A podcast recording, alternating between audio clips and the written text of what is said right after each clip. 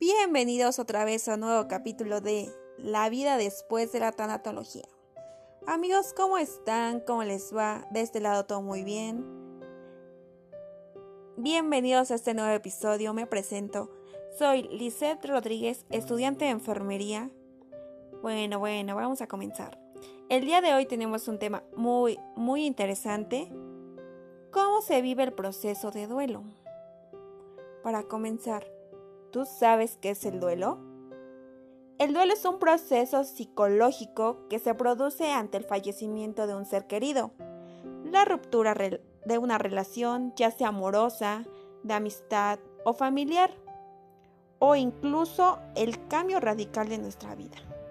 ¿Tú has pasado esas situaciones? ¿Sabías que era un duelo el que estabas pasando? Se comprende que el duelo es una experiencia dolorosa que inicia con la pérdida.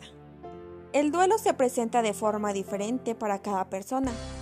Se presentan diferentes síntomas, ya sean emocionales y físicos, como la ansiedad, el miedo, la culpa, la confusión, la negación, depresión, enojo, tristeza, entre otras.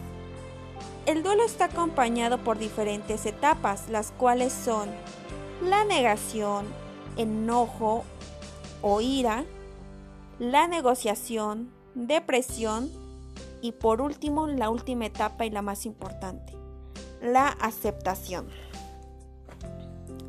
El ser humano ante la muerte. Dentro de las diferentes etapas de la vida, la muerte se presenta de diferentes maneras. ¿Sabías que en la etapa del niño, cómo asimila la muerte? El niño ante la muerte, en esta etapa se pierde algún objeto o fallece alguna mascota o un ser querido. Ante todas estas pérdidas, el niño se adapta a la pérdida muy rápido.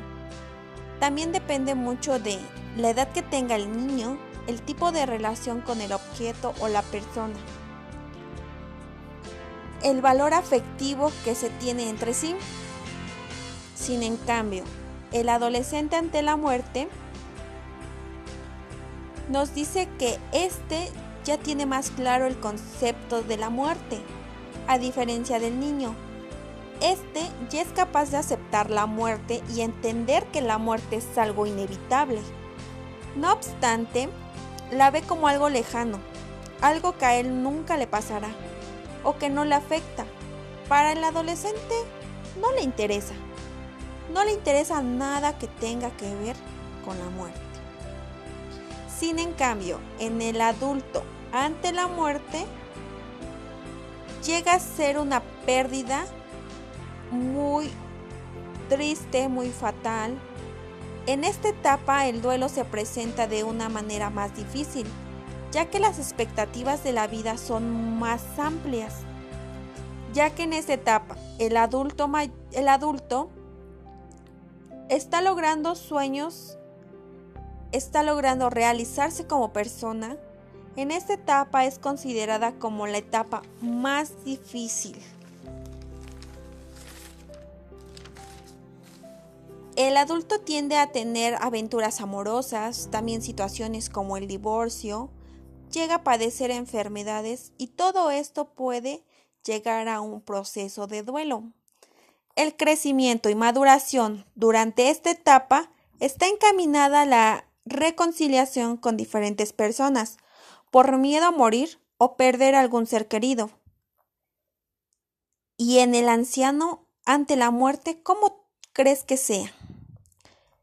En esta etapa, el adulto mayor ya no teme por la muerte de otros, sino por la suya, ya que ha presentado disminución de las capacidades cognitivas, sensoriales, físicas, que éstas afectan a su salud, lo que produce que el anciano tenga irritabilidad, tristeza, estados de ánimo depresivos, de alerta y esperando solamente su muerte.